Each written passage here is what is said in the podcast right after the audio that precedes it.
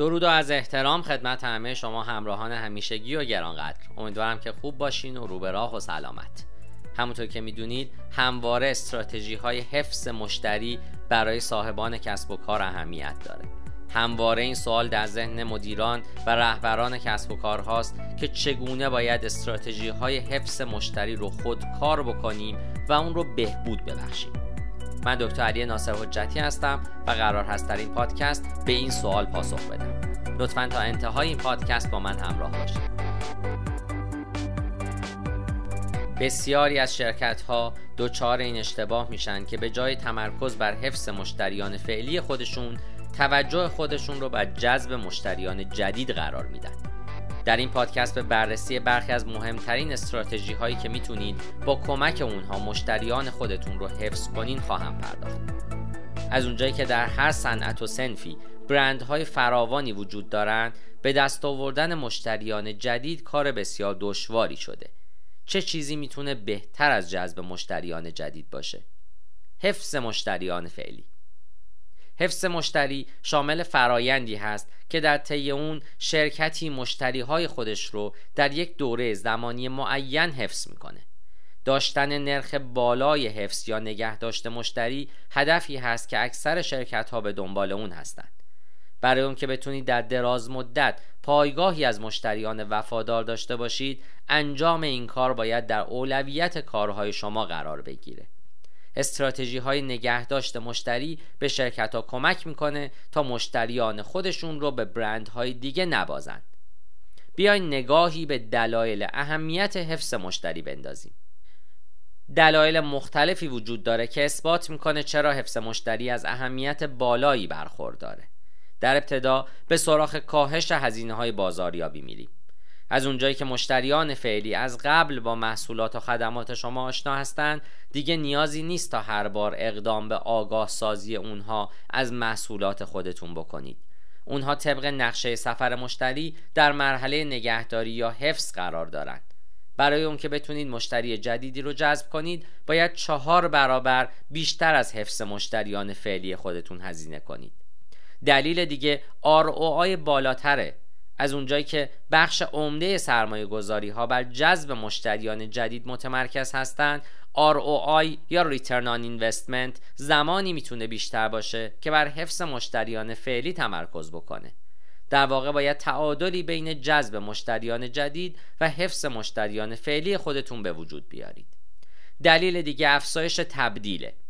مشتریانی که خریدهای مکرری دارند در خریدهای بعدی خودشون بیشتر هزینه می‌کنند در نتیجه ارزش طول عمر مشتری بیشتری دارند در واقع اگر این دسته از مشتریان شما از خریدهای پیشین خودشون راضی بوده باشند احتمال اون که محصولات و خدمات جدید شما را امتحان کنند بسیار بالا خواهد بود چون اونها به برند شما اعتماد دارند دلیل دیگه فروش دهان به دهان یا ورد آف ماف هست. اگه مشتری از محصولات و خدمات شما راضی باشه به احتمال زیاد اخبار مرتبط با اون و رضایت خودش رو در رسانه های اجتماعی منتشر خواهد کرد. این کار تأثیر بسیار مثبتی بر عملکرد بازاریابی شما بر جای خواهد گذاشت. امروزه تعداد مشتریانی که به توصیه های دهان به دهان گوش میدن افزایش پیدا کرده چون این توصیه ها رو به عنوان یک نقد مثبت یا منفی تلقی می‌کنن. همچنین دلیل دیگه بازخورده های سازنده است. فیدبک ها به شما کمک می‌کنه تا شکاف بین نیازهای مشتریان و اون چیزی که محصولات و خدمات شما ارائه می‌کنه رو پر کنید. بیشتر از 90 درصد از مشتری ها اذعان کردند که زمانی که بازخورد اونها دیده شده و مورد اجرا قرار گرفته احساس خوشنودی و رضایت بیشتری می‌کنند. بیش از 50 درصد از مشتریان هم اظهار کردند که با اون برند هایی که به بازخوردهای اونا توجهی نمی‌کنن به تمامی قطع ارتباط می‌کنن فایده آخر هم فروش با قیمت های عالی است. مشتریان وفادار اعتقاد دارند که محصولی که در حال استفاده از اون هستند از سایر محصولات بازار بهتره. مشتریان پیشین شما آماده هستند تا قیمتهای بیشتری رو برای محصولات جدید شما بپردازند. چرا که در این حالت اونها احساس ارزشمند بودن می‌کنند و همچنین از خدمات شما راضی هستند. حالا به سراغ مفهوم نرخ حفظ یا نگهداشت مشتری میریم. نرخ نگهداشت مشتری شامل درصدی از مشتری هاست که پس از یک دوره معین هم همچنان مشتری فعالی باقی میمونند. این نرخ به شما کمک می‌کنه تا درک بهتری از این موضوع به دست بیارید که چرا مشتری ها تصمیم گرفتن تا به شما وفادار بمونن یا نمونن. این نرخ به بهبود استراتژی های حفظ و خدمات مشتری کمک به سزایی می‌کنه. بهترین نرخ نگهداشت مشتری 100 درصده و نرخهایی که کمتر از 15 درصد باشند بد خواهند بود همچنین این نرخ برای هر صنعتی هم متفاوته برای محاسبه نرخ نگهداشت مشتری نیاز هست تا در وهله اول تعداد کل مشتریان خودتون رو در انتهای یک بازه زمانی مشخص از تعداد کل مشتریان جدید در همون بازه زمانی کم کنید. سپس نتیجه حاصل رو بر تعداد کل مشتریان خودتون در ابتدای اون دوره تقسیم کنید. نتیجه به دست اومده رو در عدد 100 ضرب کنید تا نرخ حفظ مشتری رو به دست بیارید. نکته مهم این هست که برای اون که بتونید پایگاه مشتریان بزرگتری رو ایجاد کنید نیاز هست تا علاوه بر حفظ مشتریان فعلی خودتون اقدام به بهینه سازی نرخ تبدیل هم بکنید. من در اینجا به مهمترین استراتژی های حفظ مشتری در سال 1401 می‌پردازم. شماره یک کمپین های ایمیل. شما می‌تونید از طریق کمپین های ایمیل مختلف اقدام به ارائه پیشنهادات و تخفیفات خودتون به مشتری ها بکنید. ترفند اصلی انجام این کار اون هست که این احساس رو به مشتری خودتون منتقل می‌کنید که این پیشنهاد منحصر به فرد صرفا مخصوص اوست. البته لازم نیست که برای هر شخصی سازی پیام زمان زیادی رو صرف کنید. برای این کار می‌تونید از اتوماسیون های بازاریابی ایمیلی استفاده بکنید. پلتفرم هایی مثل میل چیمپ که پلتفرم خارجی است یا پلتفرم هایی مثل پاکت که پلتفرم داخلی است. همه اینها از جمله ابزارهای اتوماسیون بازاریابی ایمیلی مناسبی هستند که می‌تونن در این زمینه به شما کمک به سزایی بکنند شماره دو کمپین های SMS کمپین های پیامکی دارای نرخ باز شدن 90 درصدی هستند چون اکثر مردم می‌تونن در اونها مشترک بشن. شما می‌تونید از این طریق از پیامک های مختلف با مشتریان خودتون ارتباط برقرار بکنید و از سایر رقبای خودتون پیشی بگیرید با این حال باید مراقب باشید که نباید تبدیل به اسپم بشید پیامک ها باید به منظور افزایش تعامل بر اساس زمان مشخص و با توجه به برنامه وفاداری مشتریان قبلی مورد استفاده قرار بگیرند. بسیاری از برندها پیام ها رو برای کاربران خاصی ارسال می کنند که خرید خاصی انجام دادن و به احتمال زیاد خرید دیگه هم انجام میدن.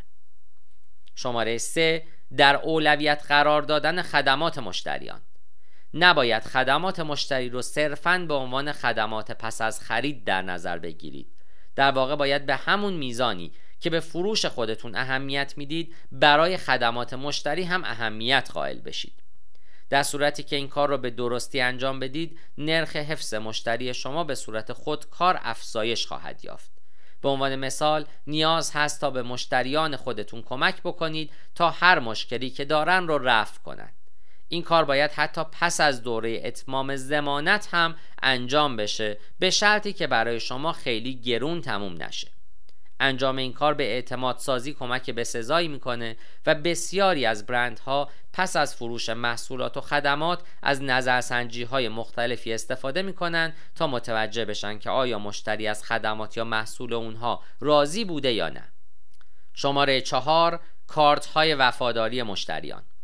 کارت های وفاداری مشتریان باعث میشه تا مشتری احساس کنه که به بخشی از برند تبدیل شده.